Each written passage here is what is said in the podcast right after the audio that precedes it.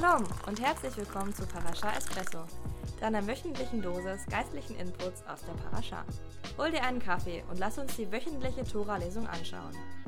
Diese Woche beschäftigen wir uns mit Parashat Behalot Ra. Der Abschnitt beginnt bei 4. Mose Kapitel 8 Vers 1 und endet bei Kapitel 12 Vers 16. Wir wünschen dir viel Freude damit. Auf Facebook, Twitter oder über unsere Website kannst du deine Gedanken mit uns teilen. Wir freuen uns auf dein Feedback. In England ist es entweder zu kalt oder zu heiß. Na gut, um ehrlich zu sein, es ist zu kalt. Aber wie immer das Wetter aussieht, in der Regel finden wir einen Grund, uns darüber zu beklagen. Egal ob gegenüber unseren Arbeitskollegen oder mit der Kassiererin im Supermarkt. Ein paar wehleidige Worte übers Wetter tun manchmal richtig gut. Und Klagen und Murren sind jedoch nicht nur auf die Briten beschränkt. Hier in Berlin gibt es das in Hülle und Fülle, manchmal sogar wörtlich.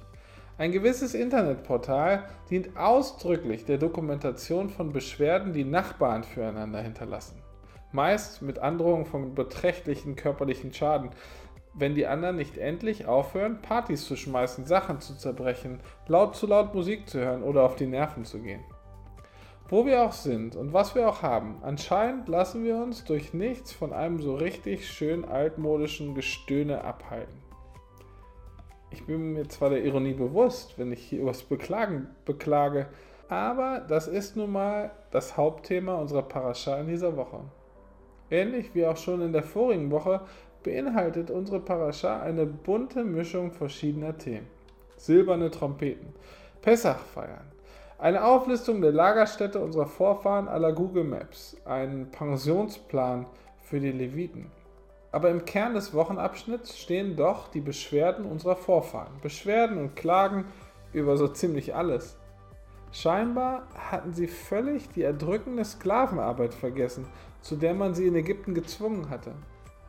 Jetzt sahen sie alles durch eine rosarote Brille. In der Wüste bekamen sie nicht gerade Haute Cuisine serviert, sie sehnten sich nach Fleisch und Gemüse, wie sie es in Ägypten gegessen hatten.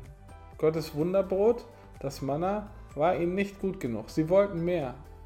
Doch anstatt schlichtweg Gott oder Mose darum zu bitten, starteten sie eine Meuterei und wollten ins Land ihrer Knechtschaft zurückkehren. Also beschließt Gott ihnen zu geben, was sie wollen, aber um einen Preis. Viele von ihnen bezahlen mit ihrem Leben für diesen Aufstand. Wir lesen, wie sich ein Feuer im Lager ausbreitete und sie verzehrte. Es gab also auf der einen Seite diese strenge Warnung, auf der anderen Seite die wundersame Bereitstellung von genügend Wachteln um mehr als eine Million Menschen zu speisen. Aber unglücklicherweise hatte das Volk seine Lektion immer noch nicht gelernt. Unglücklicherweise werden wir später noch mehr von Beschwerden und Klagen hören, wenn wir Bamidbar durchlesen. Doch nicht nur das Volk beklagt sich. Mose und seine Familie stimmen ebenfalls ein. Aaron und Miriam regen sich darüber aus, dass Mose eine Äthiopierin geheiratet hat. Mose regt sich darüber auf, dass das Volk ein so wilder Haufen ist. Und immerhin bringt er seine Klage wenigstens direkt vor Gott. Und Gott reagiert. Er bestraft Miriam mit einem kurzen Anfall von Aussatz und Verbannung aus dem Lager. Außerdem ernennt Gott weitere Leiter, um die Last gemeinsam mit Mose zu tragen. Gott nimmt von seiner Salbung auf Mose und gibt sie diesen zusätzlichen Leitern. In dieser Parascha geht es nun wirklich hoch und runter. Einerseits unglaubliche Versorgung durch Gott, unglaubliche Kampfeslust andererseits. Wenn wir das heute so lesen, fragen wir uns nur allzu leicht, was war denn da bloß mit unserem Volk los? Aber wenn wir ehrlich sind, hätten wir uns genauso verhalten. Bestimmt nicht, rufst du jetzt. Aber ich bin überzeugt, dass sich seitdem nicht besonders viel verändert hat. In besonders schwierigen und stressgeladenen Situationen kann es sehr schwer sein, das Positive zu sehen. Die Menschen unseres Volkes waren keine Sklaven mehr, das stimmt, aber sie befanden sich auch mitten in der Wüste, abhängig von einem Gott, den sie nicht wirklich kannten oder verstanden. Auch uns mag es leichter fallen, nur die leere Hälfte des Glases zu sehen. Vielleicht haben wir Stress am Arbeitsplatz, also wechseln wir die Stelle. Aber dann vermissen wir unsere Kollegen von damals. Vielleicht ist unser Auto hinüber und wir kaufen uns ein neues. Aber dann vermissen wir ein paar Eigenschaften des vorigen. Worum es auch geht, wir Menschen sind Kläger in unserem Herzen. Vielleicht hältst du das für eine Generalisierung meinerseits und damit hättest du recht. Selbstverständlich gibt es Optimisten in der Welt. Aber betrachten wir doch einmal, warum wir uns eigentlich beschweren und klagen. Was veranlasst uns zur Konzentration aufs Negative? Einfach ausgedrückt, ist das eine Frage der Perspektive. In dieser unvollkommenen und verdorbenen Welt fällt es uns leicht, Fehler zu finden. An unserem Besitz, an unseren Nachbarn, an uns selbst. Wir erkennen, dass unser Leben nicht das ist, wie es sein sollte.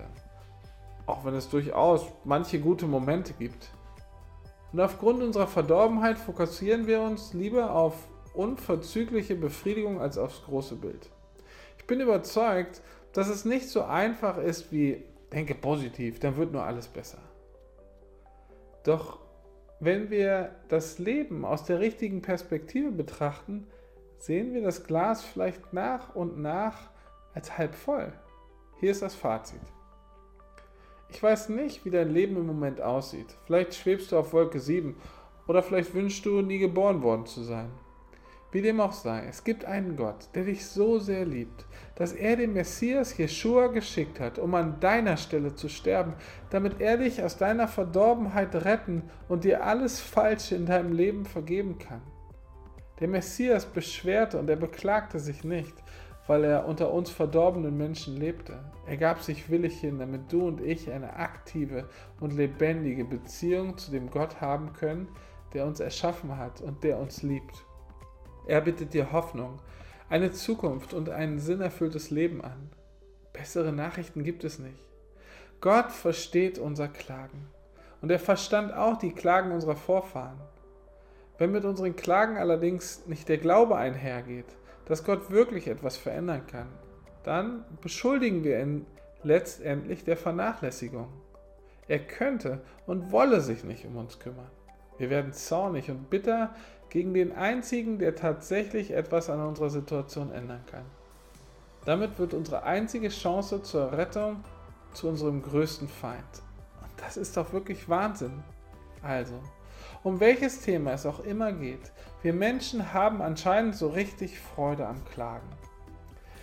Vielleicht auch nicht, aber wir meinen, wir hätten einfach keine andere Wahl. Aber die haben wir durchaus. Wir können unsere gerechtfertigten wie ungerechtfertigten Klagen vor einen Gott bringen, der bereit und willens ist, uns und unsere Situation zu verändern. Wenn wir bereit und willens sind, ihm zu vertrauen und zu lernen, die Dinge aus seiner Perspektive zu sehen. Natürlich heißt das nicht, dass wir uns dann nie mehr beklagen werden. Aber wenigstens können wir uns in Erinnerung rufen, dass man die Dinge auch anders machen kann. Wenn du und ich also das nächste Mal versucht sind, ins sprichwörtliche Ägypten zurückzukehren, weil sich die Dinge eben nicht so entwickeln, wie wir das gehofft hätten, wenden wir uns doch lieber durch den Messias an Gott. Er wartet darauf, dir die Augen zu öffnen, damit du die Dinge anders sehen kannst. Bist du dazu bereit?